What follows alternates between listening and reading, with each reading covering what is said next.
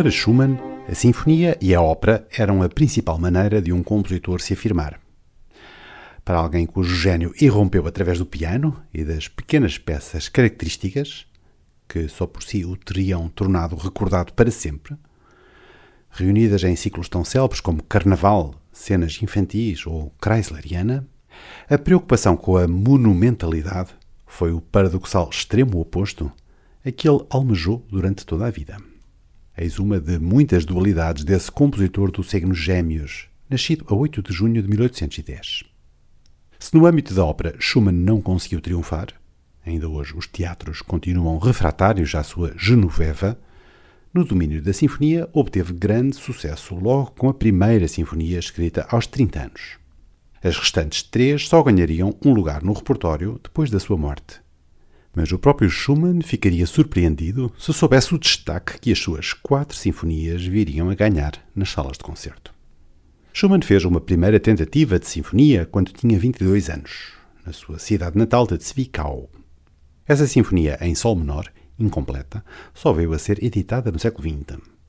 Depois de se ter dedicado a escrever para piano na década de 1830, em 1840, Schumann teve a famosa explosão de Lieder, provocada pela sua paixão pela jovem pianista e compositora Clara Wieck, incluindo os ciclos Amor e Vida de uma Mulher e Amores de Poeta. O tão almejado casamento deu-se a 12 de setembro de 1841 e inaugurou a era da ambição orquestral. No diário que o casal partilhou, Clara dizia-se infinitamente feliz por Robert ter finalmente entrado no campo a que ele, com a sua grande imaginação, pertence. Como tantas outras obras de Schumann, a primeira sinfonia tem uma inspiração literária. Neste caso, um poema de Adolphe Böttger, que seria mais tarde o libretista da oratória O Paraíso e a Peri. Robert chegou a dar um título a cada andamento. O do primeiro era Despertar da Primavera. Embora depois optasse por omitir os títulos, para que a sinfonia fosse apreciada como música pura e não como uma sucessão de peças características, revelou ao amigo que ia dirigir a obra, Wilhelm Taubert, os sentimentos que o inspiraram. Tenta insuflar à orquestra algum do anseio pela primavera que eu senti ao escrever a sinfonia. No início, gostava que os trompetes soassem como se viessem do alto, como um toque de despertar.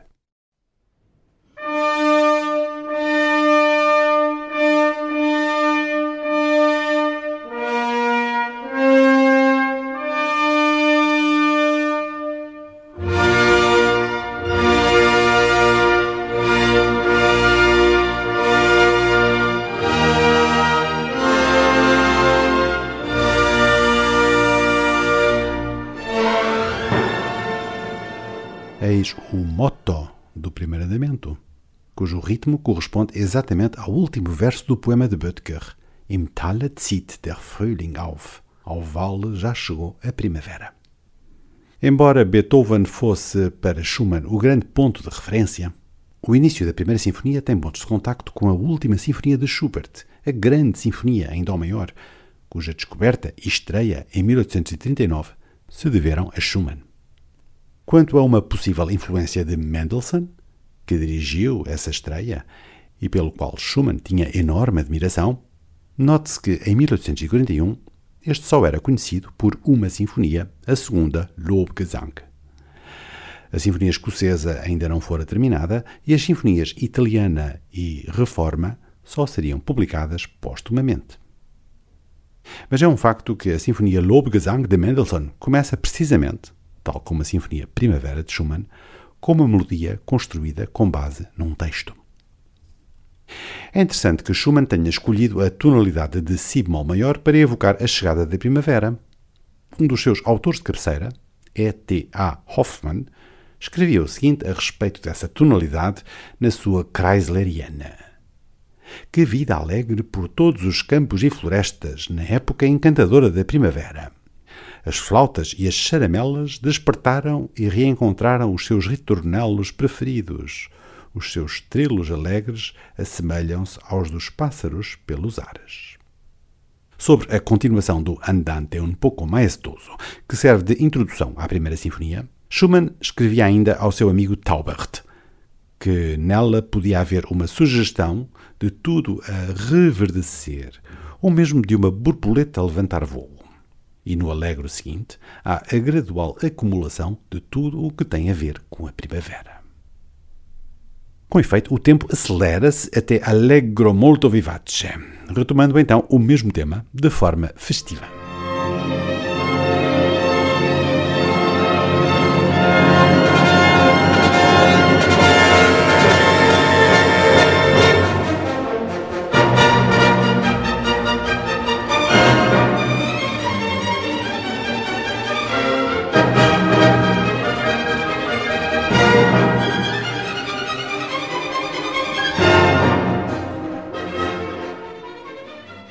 Primeira sinfonia é a mais clássica de Schumann. Mas é tipicamente schumanniano o facto de o segundo tema, cantado por clarinetes e fagotas, começar em Lá menor, tonalidade distante do Si bemol maior da sinfonia. Só depois afirma a dominante Fá maior.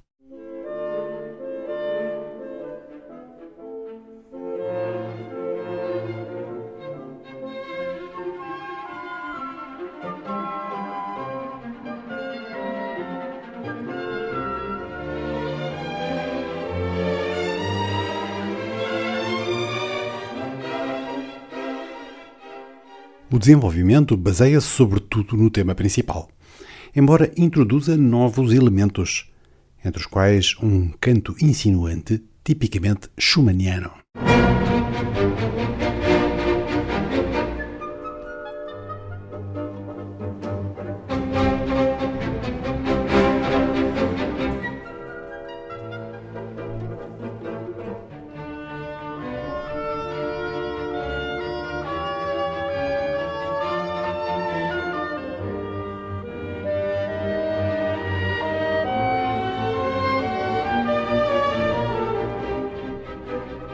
Um detalhe orquestralmente saboroso e que causou alguma surpresa na época é a aparição do triângulo, instrumento normalmente não associado ao género sério da sinfonia. Se bem que Haydn e Beethoven já o tivessem utilizado, com uma intenção especial, respectivamente na Sinfonia Militar e na Nona Sinfonia.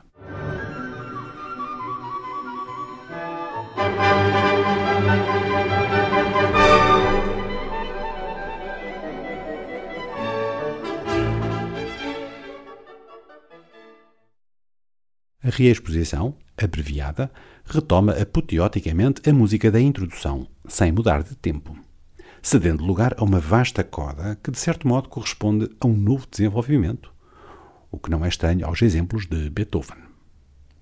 Os restantes três andamentos são interligados e devem, segundo a indicação de Schumann, ser tocados sem interrupção. O segundo andamento é um maravilhoso larghetto, ao qual Schumann dera o título Abend, a tarde. Na repousada tonalidade da subdominante, Mi bemol maior, é um andamento de grande lirismo, que reflete o gênio de Schumann como autor de canções.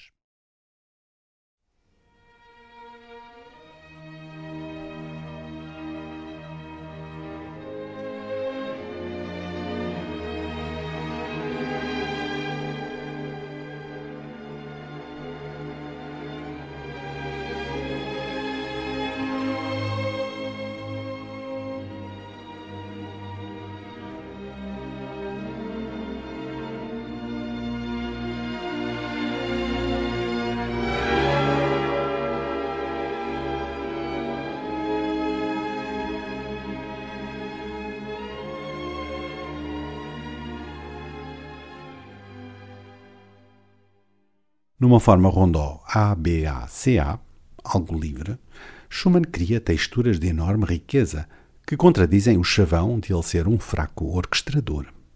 Verdadeiro golpe de asa, já perto do fim do andamento, é a aparição dos três trombones, num coral que pronuncia o andamento seguinte, bem como o tema dos peregrinos do Tannhäuser de Wagner, ainda que este fosse o último a admiti-lo.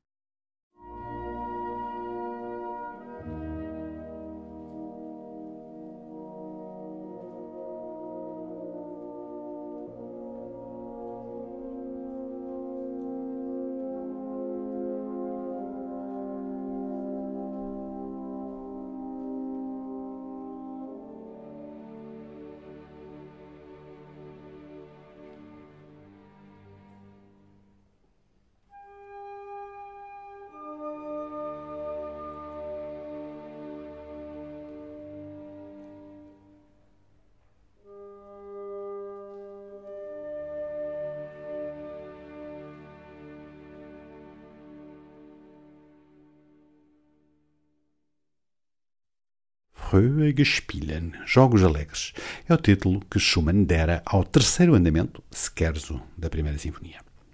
O que não condiz precisamente com a seriedade em ré menor do tema principal deste Molto Vivace.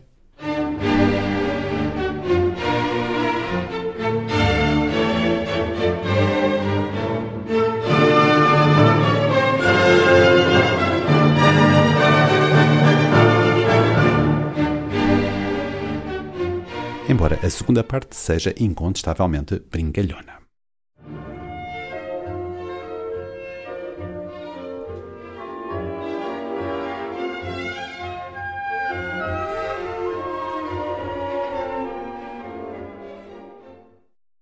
Se Beethoven foi o inventor do scherzo sinfónico, com um ou dois trios, este scherzo de Schumann tem a particularidade de ter dois trios diferentes um do outro o que dá uma forma A-B-A-C-A. O primeiro trio, em Ré maior, é num tempo bastante mais rápido e com uma dinâmica mais leve, em compasso binário, por oposição ao compasso ternário do início.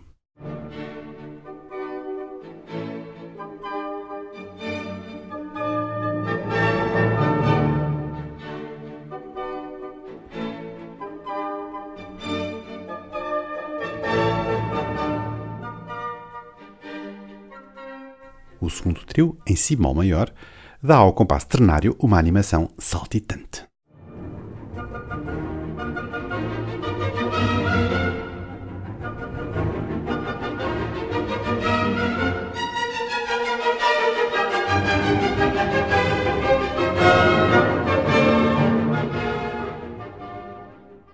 Há uma coda que conduz ao último andamento, Allegro animato e grazioso, ao qual Schumann deu o título depois omitido, Voller Frühling, plenitude da primavera.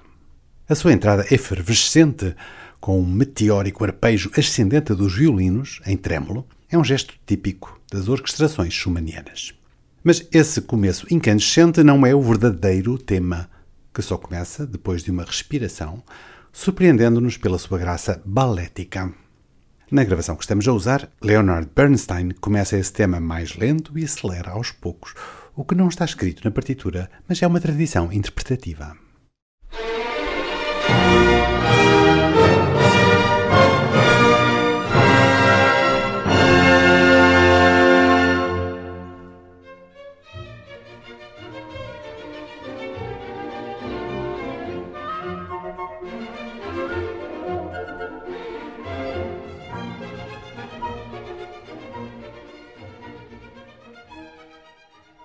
Segundo tema desta forma sonata surge depois, simpaticamente, no clarinete em Fá maior, retomando o desenho do começo do andamento.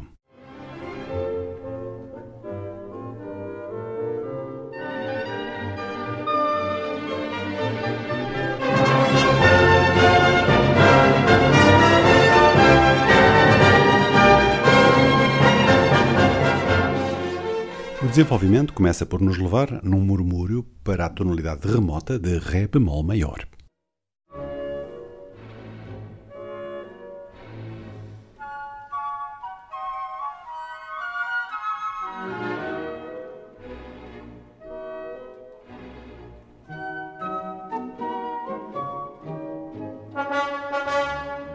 Depois da reexposição, a sinfonia termina com uma coda celebrativa. Foi Felix Mendelssohn quem dirigiu a estreia desta obra, no Gewandhaus de Leipzig, a 31 de março de 1841. O sucesso foi enorme. Schumann não voltaria a obter tal triunfo com nenhuma das suas outras sinfonias. E as execuções sucederam-se por toda a Alemanha. Foi uma reconfortante confirmação para Schumann de que não era apenas o intimismo das pequenas peças que lhe convinha, mas também o género monumental. O jovem Johannes Brahms 23 anos mais novo que Schumann, foi acolhido com entusiasmo e estupefação por Robert e Clara Schumann em Düsseldorf em setembro de 1853. Depois de ouvir as suas sonatas para piano, Robert Schumann anunciou, na sua revista musical, a chegada de um novo Messias ao mundo da música. Schumann instigou logo o jovem Johannes a dedicar-se à sinfonia mas só ao fim de mais de duas décadas, em 1876, é que este terminou e apresentou ao mundo a sua primeira sinfonia, quando já tinha 43 anos. Nenhum dos grandes sinfonistas da história da música precisou de tanto tempo como Brahms para se atrever a ombrear com os seus modelos históricos.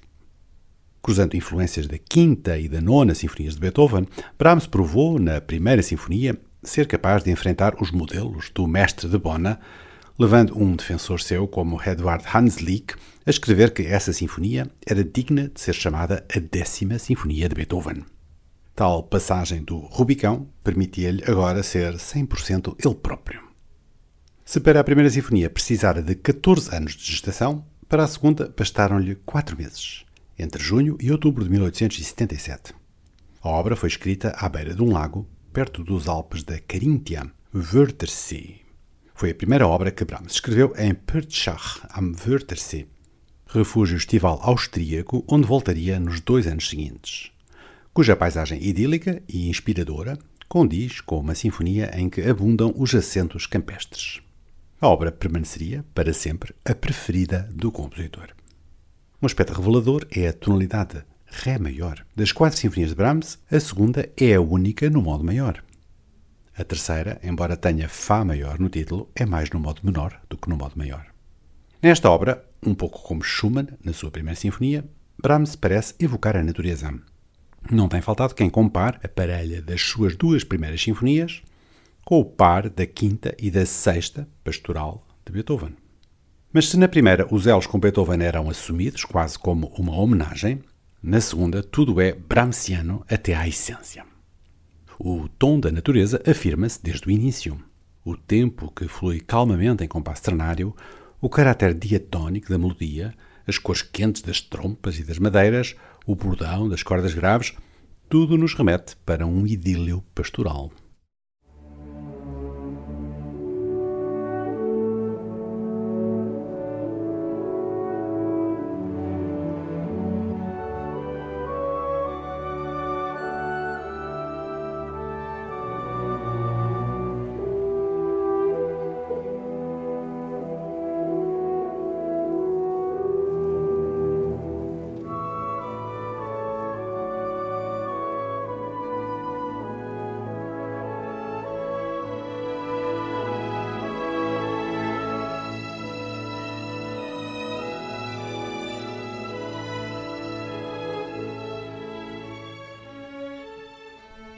Mas a tendência para ver esta obra como um idílio ininterrupto, sereno e feliz, visão limitadora que predominou desde a estreia em 1877, irritava Brahms.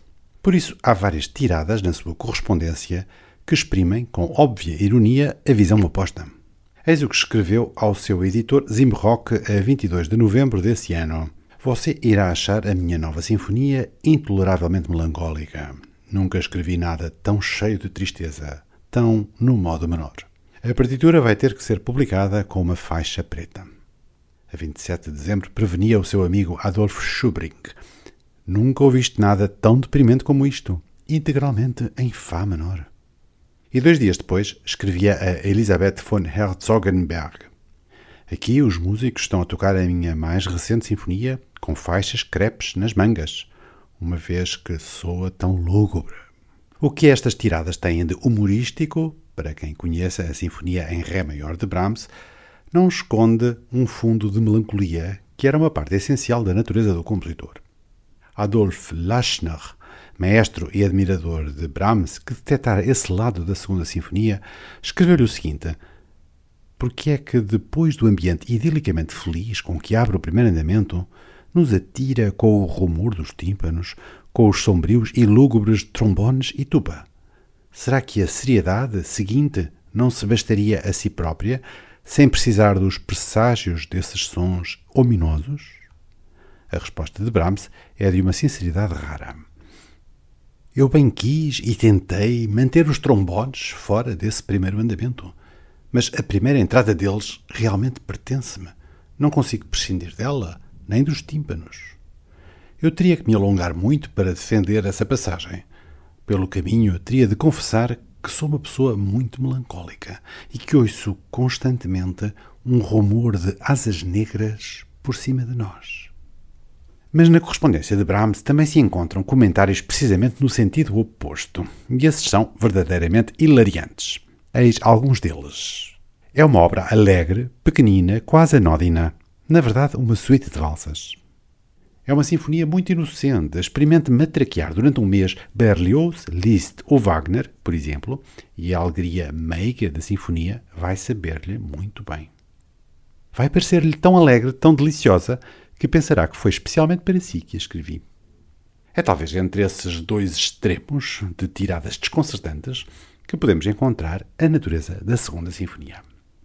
Das quatro sinfonias, a segunda é a mais longa, e isso deve-se em especial ao gigantesco primeiro andamento, Allegro non troppo, com mais de 20 minutos de duração. Essas proporções só têm um equivalente histórico anterior, o Allegro con brio da Sinfonia Heroica de Beethoven. O tema inicial tem uma importância enorme. É dos seus motivos de base que deriva todo o material temático da sinfonia. São dois os motivos principais, que de certo modo se opõem. Três notas que fazem uma oscilação de meio tom nos baixos e um desenho em torno do acorde de Ré maior na trompa.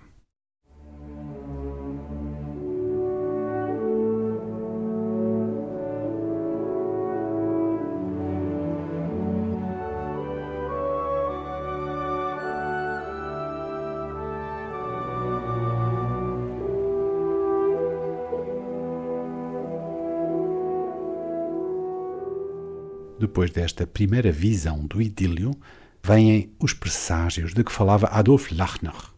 O rumor dos tímpanos, os trombones e a tuba em harmonias apreensivas.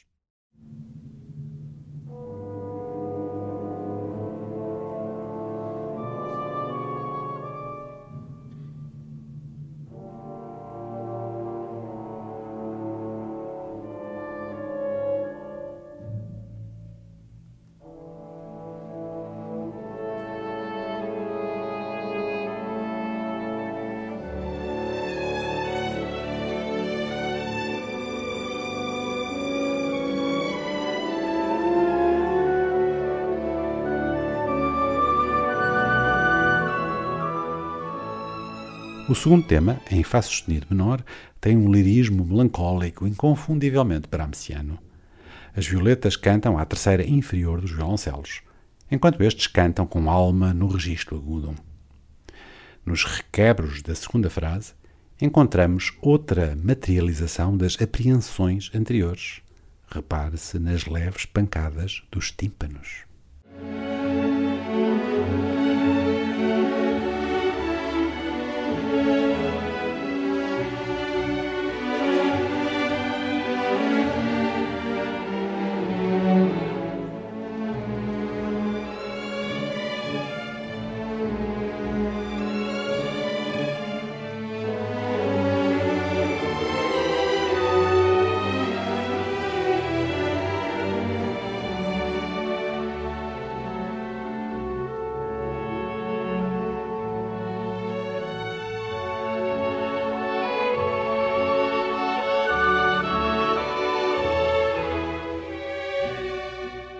Um terceiro tema transbordante de ímpeto e coragem é tocado pelas cordas e pelos sopros na dominante Lá maior. O seu ritmo pontuado, d'élan guerreiro, era um ingrediente de que Brahms raramente prescindia nas suas obras sinfónicas.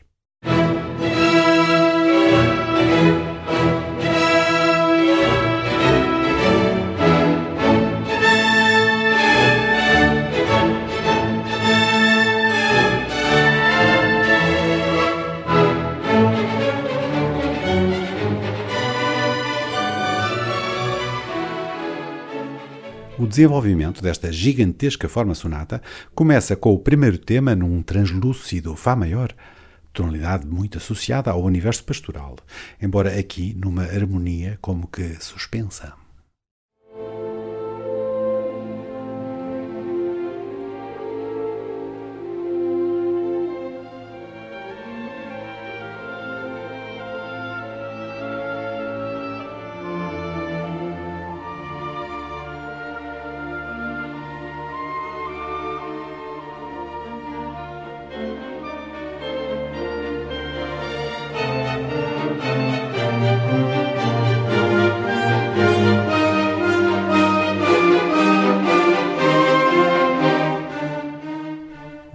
Presságios da exposição confirmam-se de forma dramática ao longo do desenvolvimento, ao qual a reexposição vem dar um desfecho consolador, surgindo como que por entre as nuvens, numa magistral subposição de múltiplos temas.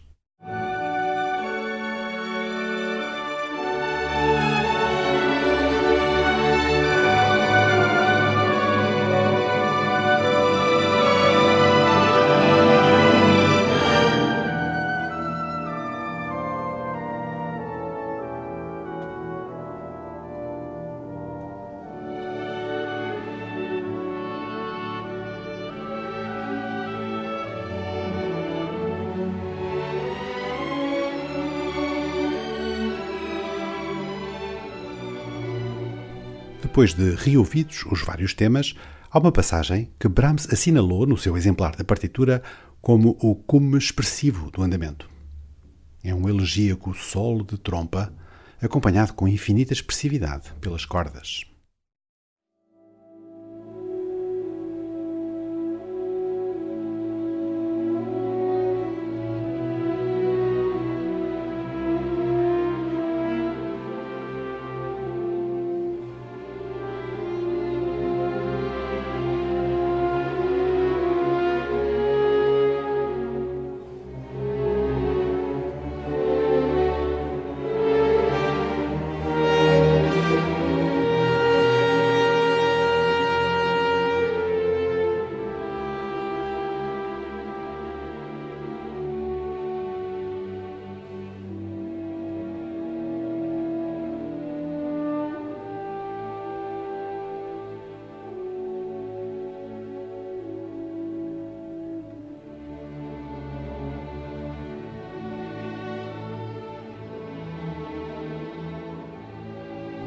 Seguindo-se uma coda tranquila e com uma certa bonomia.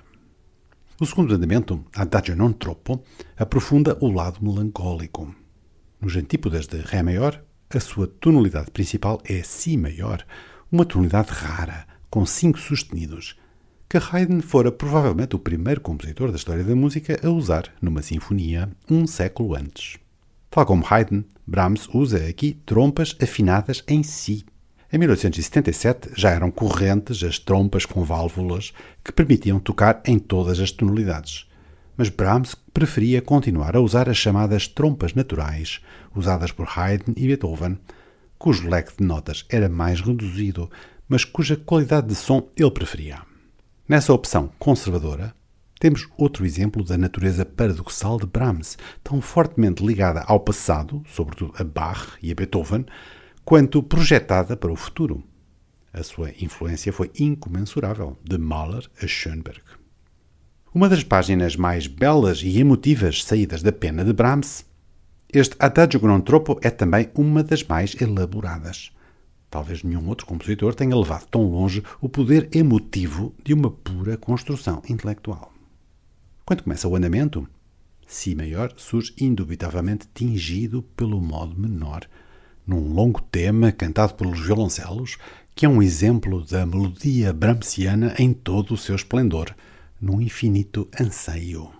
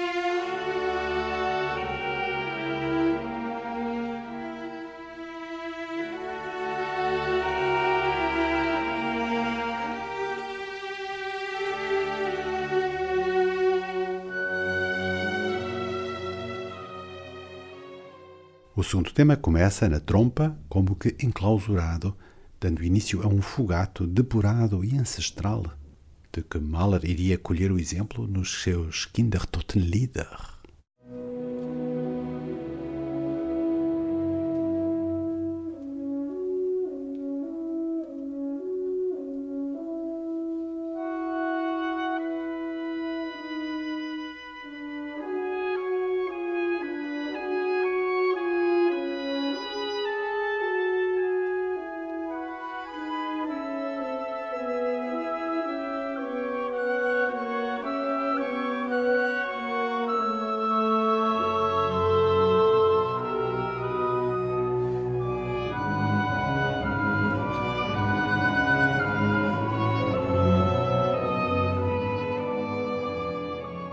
Segundo grupo temático surge no mesmo tempo, mas num compasso diferente, com as madeiras a flutuar sincopadamente num balanço ternário sobre pizzicatos dos violoncelos.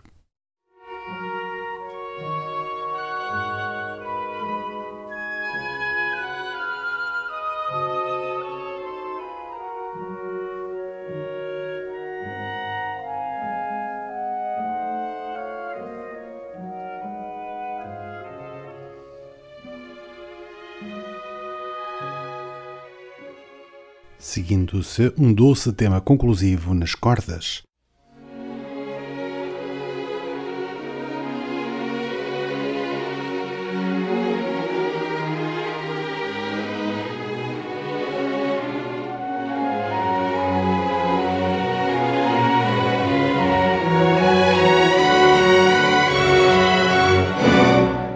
Tema esse que abre o desenvolvimento, em Si menor, numa explosão de dor há muito contida, ao som de um ominoso movimento de semicolcheias. Eis outro exemplo de uma textura pré-malariana que também terá influenciado o nosso Viana da Mota no adagio da sua sinfonia à Pátria.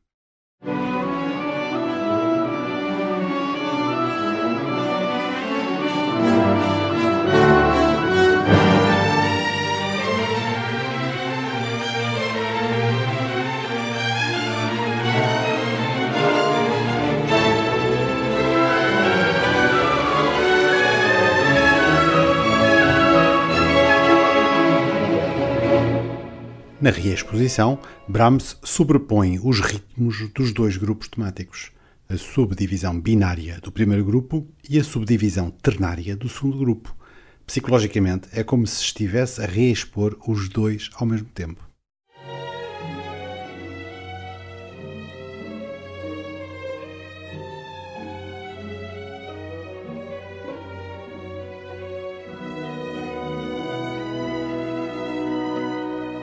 Na misteriosa coda deste andamento, ao som de pancadas dos tímpanos, e com a sua terminação num apaziguado modo maior, é como se Brahms nos dissesse musicalmente a frase latina que os pastores da Arcádia encontravam nas pinturas barrocas: Et in Arcadia ego. Até na Arcádia existo. Frase da morte que Goethe usou como mote na sua viagem à Itália.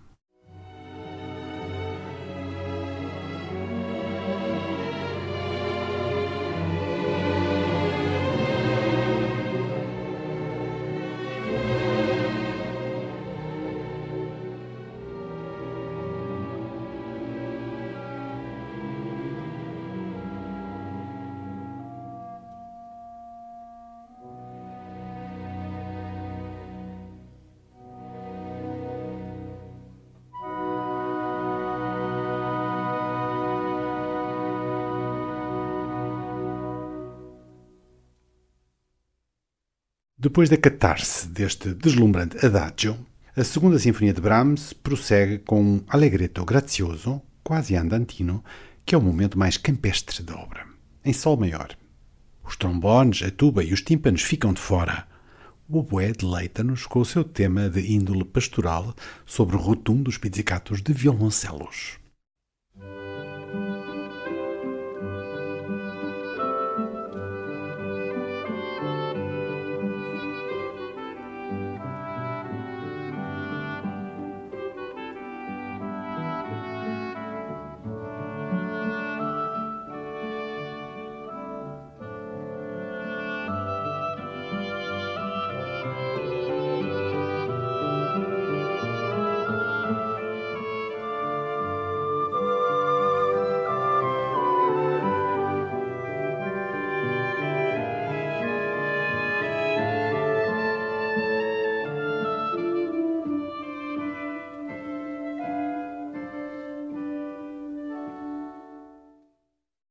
É um ambiente típico dos intermezzi brahmsianos, incluindo entre os seus alvores pastorais algumas sombras de melancolia. A forma pode ser resumida como um ABA-CA, cujas duas secções contrastantes, B e C, são num tempo mais animado, ambas com uma articulação saltitante. A secção B é em balanço binário, cheia de acentos fora do sítio e incluindo um segundo tema forte e esfuziante em Dó maior.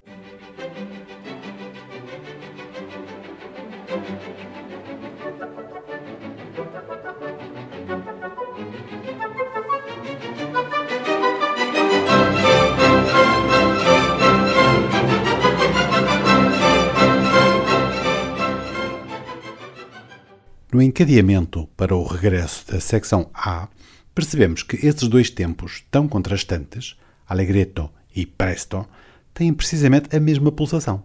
Cada compasso do presto corresponde a um tempo do allegretto.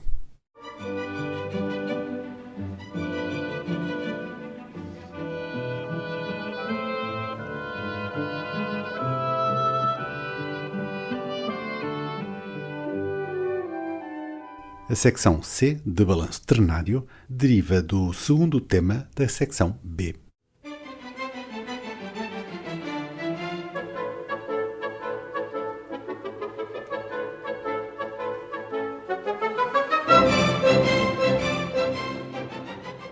Ou seja, até neste andamento aparentemente tão singelo, tudo tem a ver com tudo, em múltiplas ligações orgânicas. Na coda do andamento surge uma melodia quase lancinante nas cordas, um assomo de mágoa inesperado, quase no fim deste andamento tão desanuviado, que é outro destapar do véu do eu mais profundo do compositor.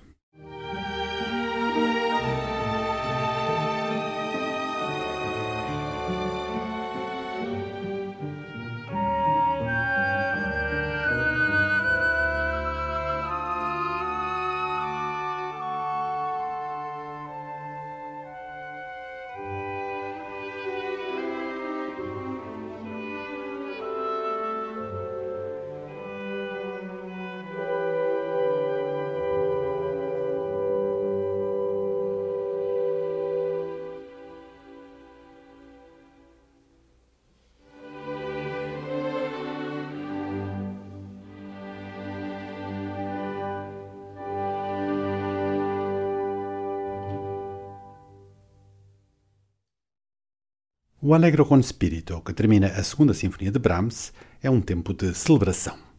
O tema principal, sussurrado em uníssono pelas cordas, glosa os motivos do tema inicial da sinfonia com uma surda e alegre impaciência, antes de explodir forte no tutti.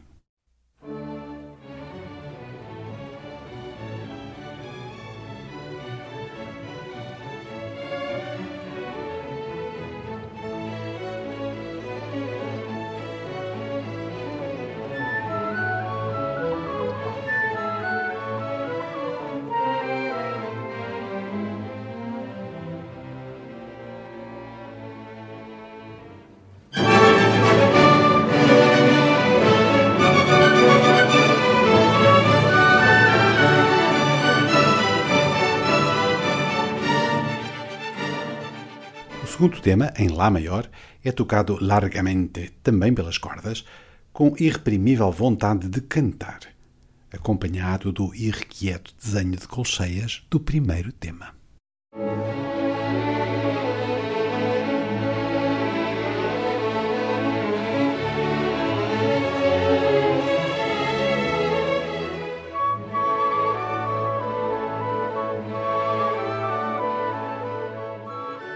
Honrando os mestres vienenses, Brahms constrói uma forma rondó-sonata em que o primeiro tema funciona como refrão.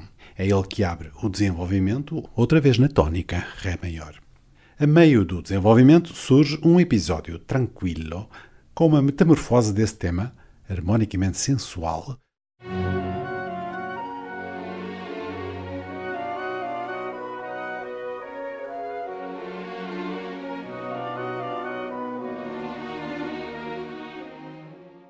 conduzindo à reexposição, a segunda frase do tema, lentíssima e em pianissimo, é usada numa passagem pejada de mistério, onde Mahler de certo colheu inspiração para a sua sinfonia Titã.